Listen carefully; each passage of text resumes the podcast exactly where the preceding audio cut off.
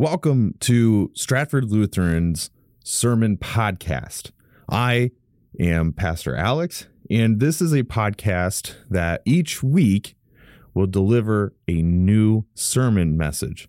These are taken directly from our ongoing sermon series, and you can find them in on YouTube if you would like to watch them. But these are here for your listening pleasure. And I am so thankful that you have taken this opportunity to hear this particular sermon.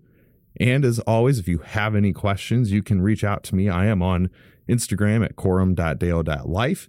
You can reach me at Undying Light Ministries as I host that podcast, Undying Light, and I'm a co host of a Matter of Truth podcast. This is just a means to allow my sermons to uh, be listened to at your convenience as a listener. And again, I just want to say I am very appreciative of you taking this opportunity to listen. Now, here's this week's sermon.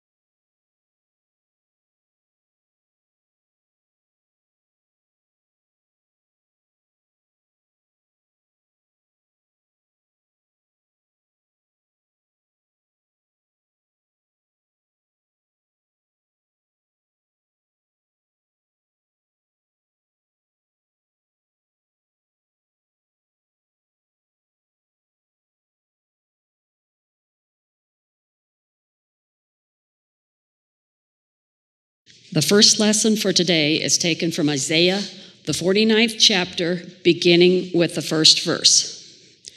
Listen to me, O coastlands, and give attention, you peoples from afar. The Lord called me from the womb, from the body of my mother, he named my name. He made my mouth like a sharp sword. In the shadow of his hand, he hid me. He made me a polished arrow. In his quiver, he hid me away. And he said to me, You are my servant, Israel, in whom I will be glorified. But I said, I have labored in vain. I have spent my strength for nothing and vanity. Yet surely my right is with the Lord, and my recompense with my God. Now the Lord says, He who formed me from the womb to be his servant, to bring Jacob back to him, and that Israel might be gathered to him for I'm honored in the eyes of the Lord, and my God has become my strength. He says, It is too light a thing that you should be my servant to raise up the tribes of Jacob and to bring back the preserved of Israel. I will make you as a light for the nations, that my salvation may reach to the end of the earth. Thus says the Lord, the Redeemer of Israel and his Holy One, to one deeply despised and abhorred by the nation the servant of rulers. Kings shall see and arise, princes, and they shall prostrate themselves because of the Lord who is faithful, the Holy One of Israel who has chosen you. This is the word of the Lord. Your responsive reading is taken from Psalm 40. Please respond as indicated in your bulletin. I waited patiently for the Lord. He inclined to me and heard my cry.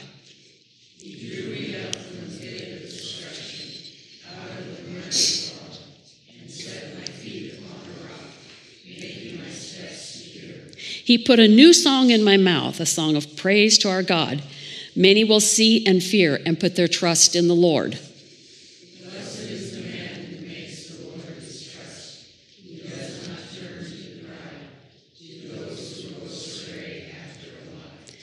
You have multiplied, O Lord my God, your wondrous deeds and your thoughts towards us. None can compare with you.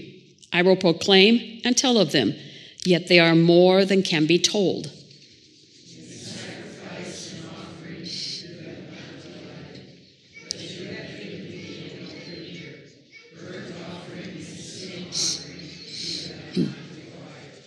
Then I said, Behold, I have come. In the scroll of the book it is written of me.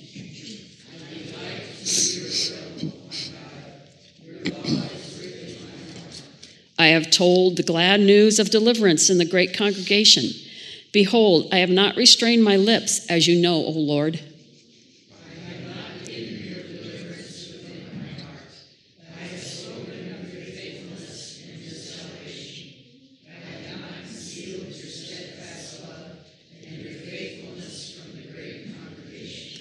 As for you, O Lord, you will not restrain your mercy from me. Your steadfast love and your faithfulness will ever preserve me.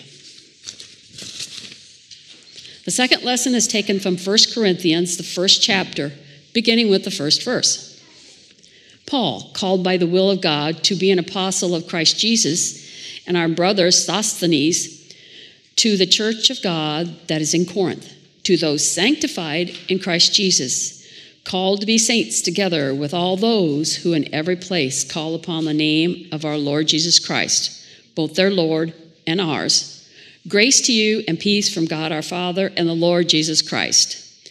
I give my thanks to my God always for you because of the grace of God that was given you in Christ Jesus, that in every way you were enriched in him in all speech and knowledge even as the testimony, testimony about Christ was confirmed among you, so that you are not lacking in any gift as you wait for the revealing of our Lord Jesus Christ, who will sustain you to the end, guiltless in the day of our Lord Jesus Christ. God is faithful, by whom you were called into the fellowship of his Son, Jesus Christ our Lord. This is the word of the Lord.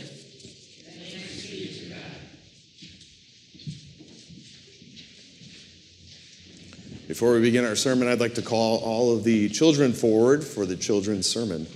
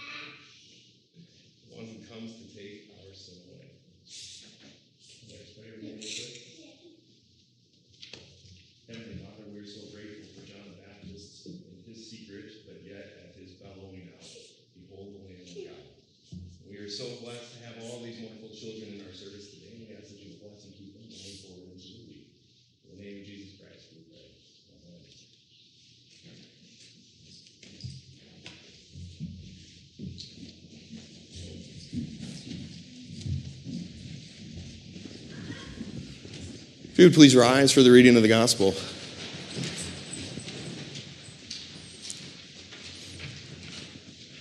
The next day, when he saw Jesus coming toward him, he said, Behold, the Lamb of God who takes away the sin of the world. This is he of whom I said, After me comes a man who ranks before me, because he was before me. I myself did not know him, but for this purpose I came baptizing with water, that he might be revealed to Israel. And John bore witness I saw the Spirit descend from heaven like a dove, and it remained on him.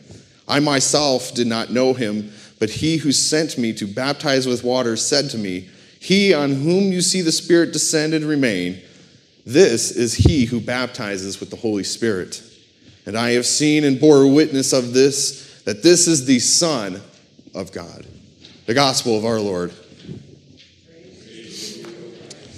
You may be seated.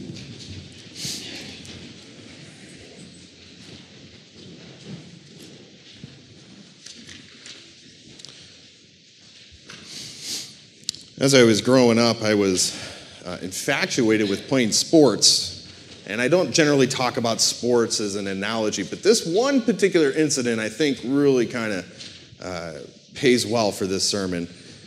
I was walking uh, to a baseball game. I was probably about 12, 13 years old. I was still pretty young.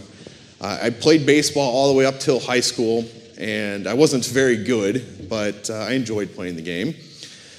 But as I was lugging my equipment to the dugout, uh, I hear there's another game going on right next to where I'm heading, and, and uh, the pitcher throws the ball, and I hear the ding of the bat, and I hear the crowds yell, Heads up!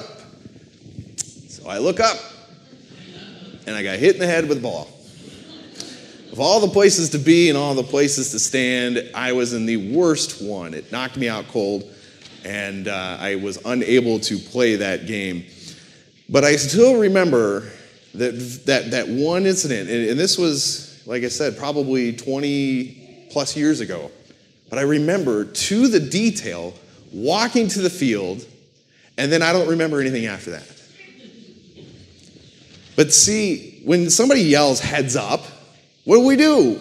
We either can cower in fear or we can oh, look and see what's going on.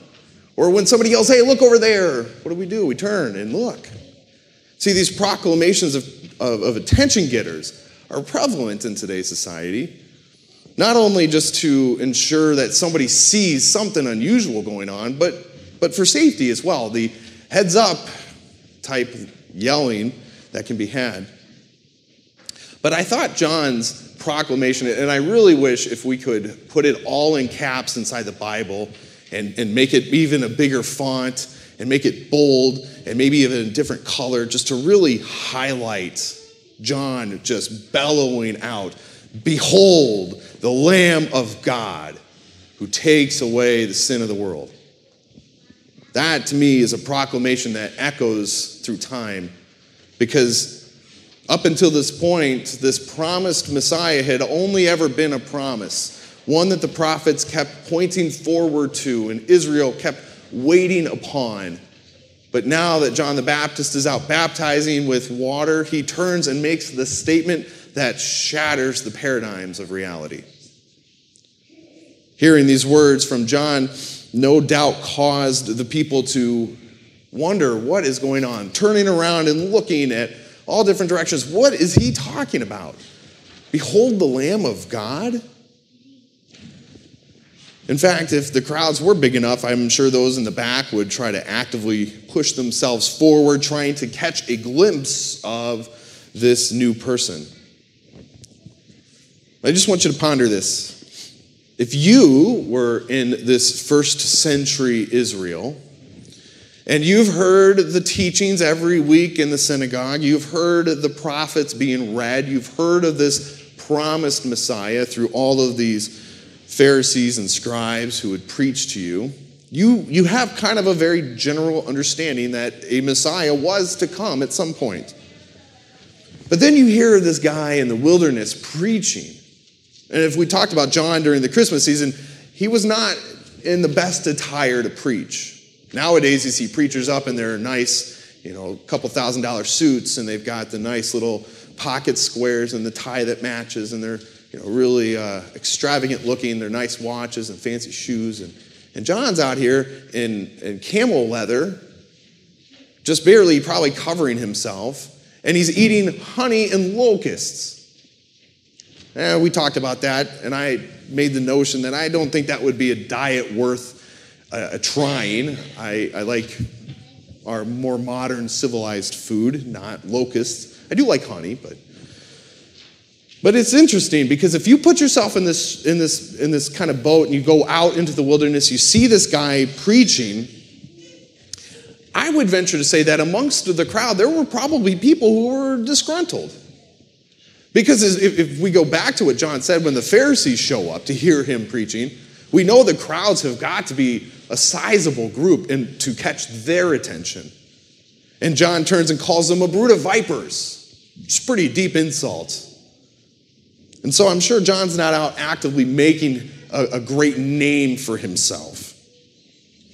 And so you have to go out and you have to hear what he's speaking of. You have to hear this for yourself. You've heard other people talk about it, but now you go out and you hear it. And so you just happen to show up on this day of all days when John is bellowing out, Behold the Lamb of God who takes away the sin of the world.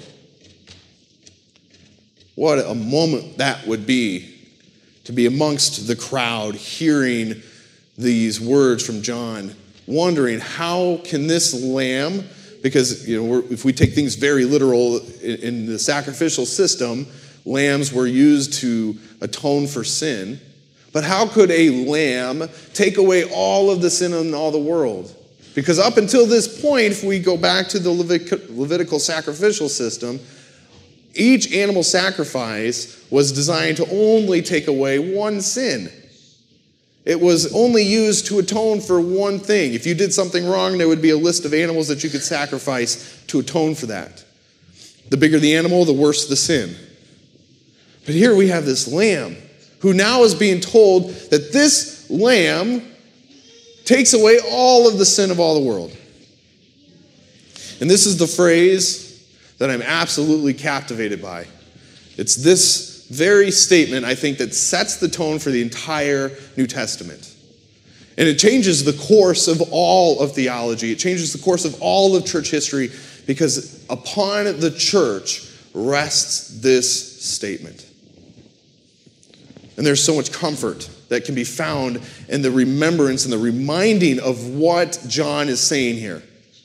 We haven't even really gotten yet to the first beginnings of Jesus' teaching. We're still, we're still setting this stage. But here, John is essentially right as his opening act is closing, he's saying, Now I will bring to you the Messiah.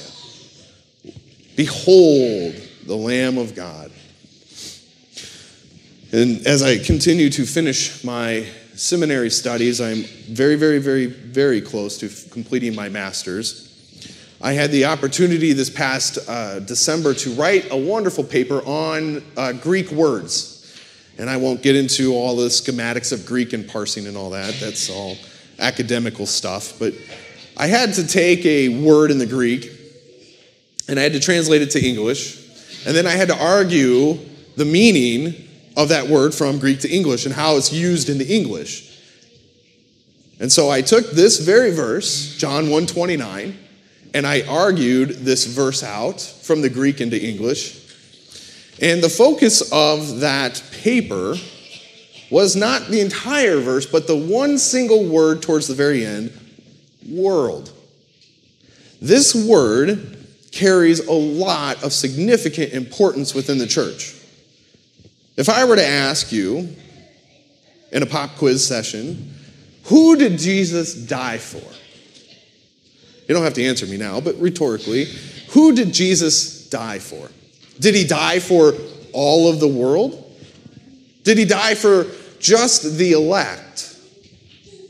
Did he die for everybody just in that known area of the Roman Empire? Because in the Roman culture, the world was their entire empire. Everything outside of it wasn't their concern. So we have really three major views that could be applied to how John uses this word.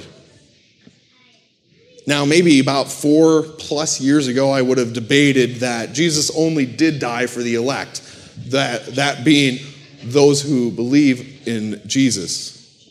His death couldn't possibly cover all of the sins in the world through all time. It just isn't logical. Jesus only died for those who believe, which, if you start to understand and build out that logic, it really goes against this text. And this is probably one thing why I'm really just I'm held captive by what John says here. Because in this now understanding that I have, I missed the beauty of this portion of John's gospel. I missed God's mercy showing up in full force in the person of Jesus. This theological kind of construction that I had built around myself that it was only the elect, only those who believe. And I would use uh, parts of verses and other things to help support my, my doctrinal statement. But it falls apart when you start to understand the meanings behind the words that were written. Now, I don't get into it very often, and I, and I won't ever get into it very often because it's not something for the pulpit to be held at, but I do want to make a notion of this Greek word that's found in this passage, and that is cosmos. Pretty similar, similar word. I'm sure many of you have probably heard it used in your lifetime, but it's a word that is known to associate the known universe, everything that is created and this word cosmos is not just used in verse 129, but it's used throughout all of John's letters. Now, people, as I mentioned, like to argue and debate. Well, John is not really talking about the whole cosmos. He's not talking about all of the known universe. He's only talking about what was known in that time period. Which, if we, again, work this out theologically, then we fall apart because we weren't a part of that time period. So, how could that possibly be for us today? That theological framework crumbles in on itself. And so, as I started to have my paradigms shifted and just really the walls that I had built shattered, I, my professor uses the analogy when we first started seminary of we would come into school with a theological backpack. And in that backpack was everything that we were taught to believe and everything that we were uh, conditioned to say. And by the time I was done with my first class, the Reformation class, I had probably discarded everything out of my backpack. It had all gone to rubbish because every argument and every belief that I had had been completely constructed and now has been shifted. And so when I once believed that Jesus only could have died for so many people, I now look at this text and say, well, John obviously means the world. That's what the Greek here means. And every time I see this Greek word show up and I see how it is being defined, it literally means the known universe, everything that is created. Now that's comforting because if we sit here and say, This is the Lamb of God who takes away the sin of the cosmos, everything known comes to Christ. And this is how John uses this word throughout his writings to describe who Jesus is this blameless lamb, the spotless lamb, the one who comes to take away the sins of this world. If you can't tell, I really had a lot of fun writing this paper. It was probably one of my most enjoyable papers I've written thus far in seminary. Not just because I got to argue a theological standpoint, but because I got to use these verses that had just completely changed my entire views of Scripture.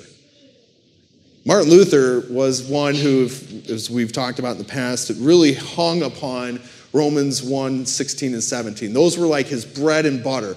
We are justified by faith. And then as he goes on to other writings from Paul, Luther would continue to make this statement the justification is found in our faith alone. So everybody, every theologian kind of has a verse that they just are kind of grafted to in their in their time. And I just keep coming back to this one single verse, John 129, because to me it holds so much weight because the beauty is often missed. We just sometimes in our in our daily reading, we'll just read John 1, 1 through 18, and we get to this, you know, the prologue, and we you know we've heard about Jesus being the light of the world and you know, then we move on, okay, John's paving the way for Jesus. And then we move on to the earliest of Jesus' ministry, and then he's always with Nicodemus now, and so on and so forth. And sometimes we, we, we just try to go through the words just so we can check that box off at the end of the day saying, "Ah, I read that, I know what I'm, I know what he's saying.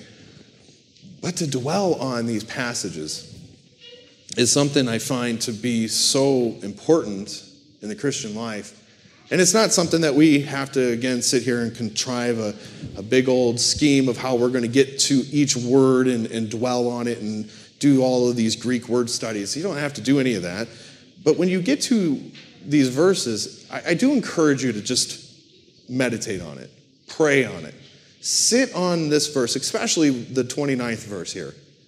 The rest of what John goes on to say is wonderful because it starts to add the, the fulfillment of what we heard about leading into Christmas. That this is the man whose sandal I am unworthy to, to, to untie.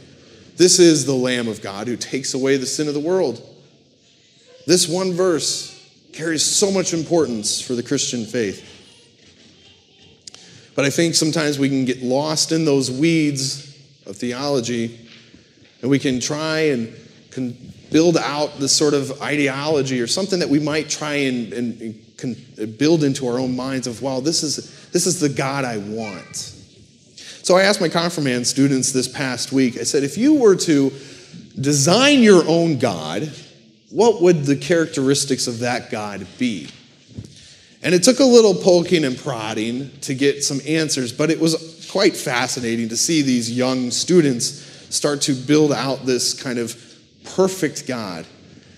And this notion that I noticed across all of the descriptions was how good this God would be. Everything listed is a loving and caring and overjoyful, always happy, loving God. And that's wonderful.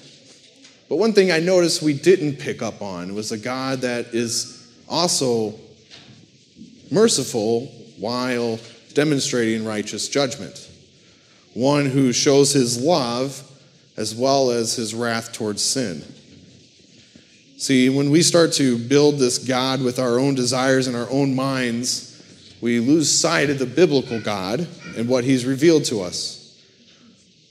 We want to avoid any sort of attribute that might call upon the sin in our lives. We try to, eh, God's not going to do that. I, he didn't really say that in the Bible. I need to make a God that can justify my sin. This kind of reminds me if we turn back to the book of Exodus as Moses is leading Israel out of Egypt. When we get into the desert and Moses goes up to the mountain to receive the Ten Commandments, he comes down to find what? Aaron, who was the chief priest in the time, the first chief priest, in all of Israel, making a golden calf. And they come to Moses and they say, Look what we've done. We, we've built something that we can worship now. We have a physical object that we can worship, and we can, we can call this God. I mean, this is like the basic definition of idol worship creating something in the likes of something else to worship. Now, I would have to say that I don't think any of us have a golden calf in our homes that we go home and worship. I would hope not.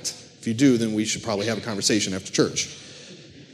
But when we start to think about idols and idol worship in our lives, we, we, we think, okay, well, I don't actually bow down and worship these things. But think about it like this, and I've talked about it in times past, and so we won't get too deep into it, but you know, the money that we make can become an idol. We want more money. We want more money. We want better retirements. We want better savings account benefits. We want better credit card benefits. Money can become an idol very quickly. Our careers, even though for those who are retired, we have hobbies and interests and things that we like to do, those things can easily become our idols. For those who have children, grandchildren, brothers, sisters, parents, nieces, nephews, all the sorts, our family can become an idol. Now, here's the interesting thought. And, I, and I, Janae and I had this conversation earlier this week, and I asked her, I said, I need you to tell me just kind of a, maybe a different uh, view of things that we make an, an, idol in our life. Something that I don't really often talk about. And, and instantly she, she comes up, well, social media. And I might have mentioned it in the past, but I, I got to thinking, boy, especially in the people in my age group, how easy it is to make social media an idol. Nowadays, th- these platforms are paying people to make videos. And these videos are not educational, they're pretty much just entertainment. It, it's there to, to numb the viewer's mind. And they're getting paid lots and lots of money for it. And so, as this industry is growing and millions and millions of people are being attracted to, especially the young crowd, it becomes an idol. And it becomes something that is taking our attention away from the finer and more important things in this life. Outside of the social media, things that we have collected or games that we play in this life, if you are a, uh, an avid collector of something, that can easily become an idol. I know that Janae and I would probably be first in line to say sleep becomes an idol with two young children. Something that we cherish so deeply each night and hope and pray before we go to bed that we can get a full night's rest. Last night was good night, so. But I want to turn our attention away from these, these things that can become an idol in our life. Because we can sit and I can harp on them and dwell on them and, and call to light to all these things. But we do it so often that it takes us out of the scope of what the passage is saying.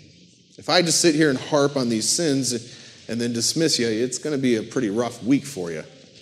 So I want to draw our attention back to the Lamb of God. And this is what John continues to say as he uh, Jesus shows up on the scene and he takes this sin as being taken away from us I had an interesting connecting thought, and we know that theologically there's this thread woven between uh, the, the destructive plagues in Egypt and Jesus, the Passover lamb. And so, if we go back to the 10th plague, which was the Passover night, the first night of that, the Israelites were instructed to kill a spotless and unblemished lamb and then smear the blood on the doorframe of their house. They did this so that the angel of death would go over their house, pass over their home. And then the angel of death would go on into Egypt and kill all of the firstborn male children. Pretty interesting connecting piece that we now have this lamb in our eyesight, this spotless and perfect lamb, the one who only can take our sins from us. John makes it very clear, not just in this passage, but numerous other passages, that it is in Christ alone that our sins are forgiven. He is the only one who could wash us clean. This man whom John has told you about before, he comes after me, he ranks before me. He comes to baptize you with the Spirit while I can only baptize you with water. But notice how John finishes this statement. He says, This is the Son of God. John recognizes the deity of Christ, the second person in the triune Godhead, the Word of God made flesh to dwell among us. This is the Son of God, the promised Messiah, to one you have been waiting for.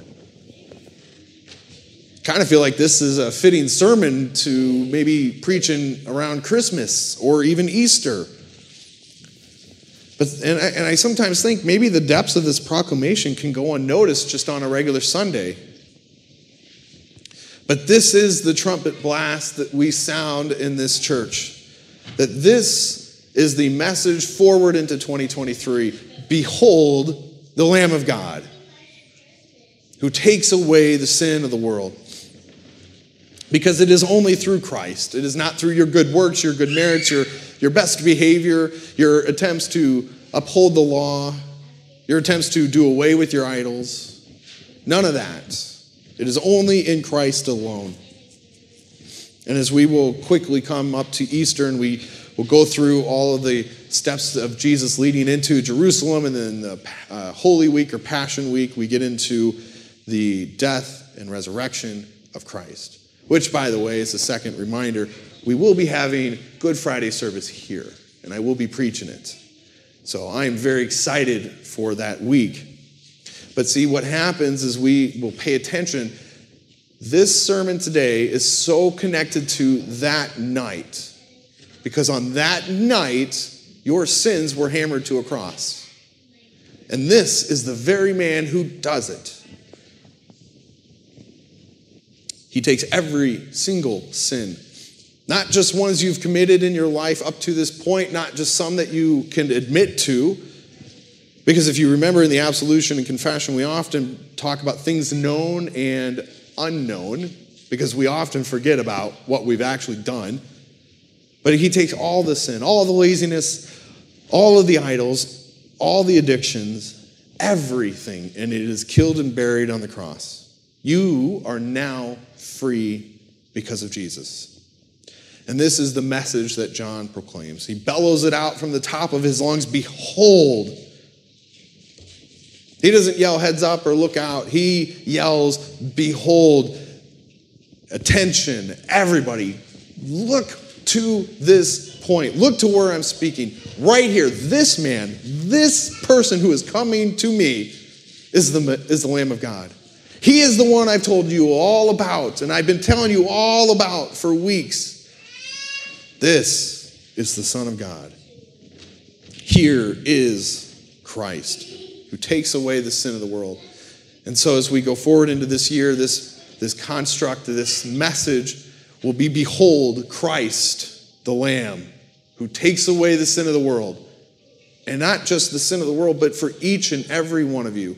This is Christ for you.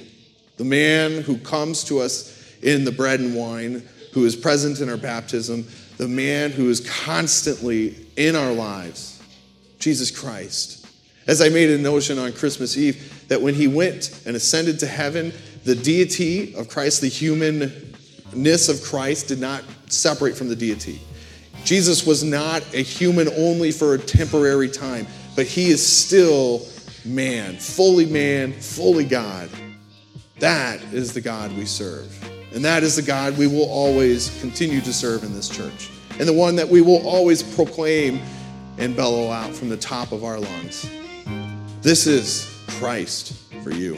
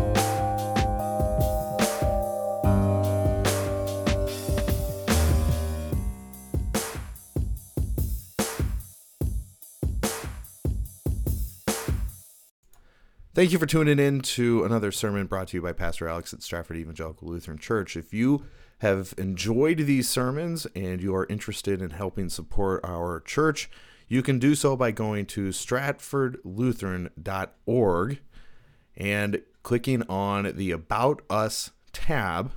Then you will see a little link that says Support Our Church. You can click on that, it'll bring you to a page called Vanco and you can sign in, create an account, and you can either do a one time gift or you can set up recurring gifts.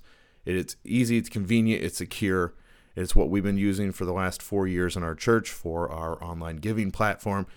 So we would ask you to prayerfully consider helping support our church as we continue to provide you godly centered content in the years to come. Thank you once again for listening, and God bless.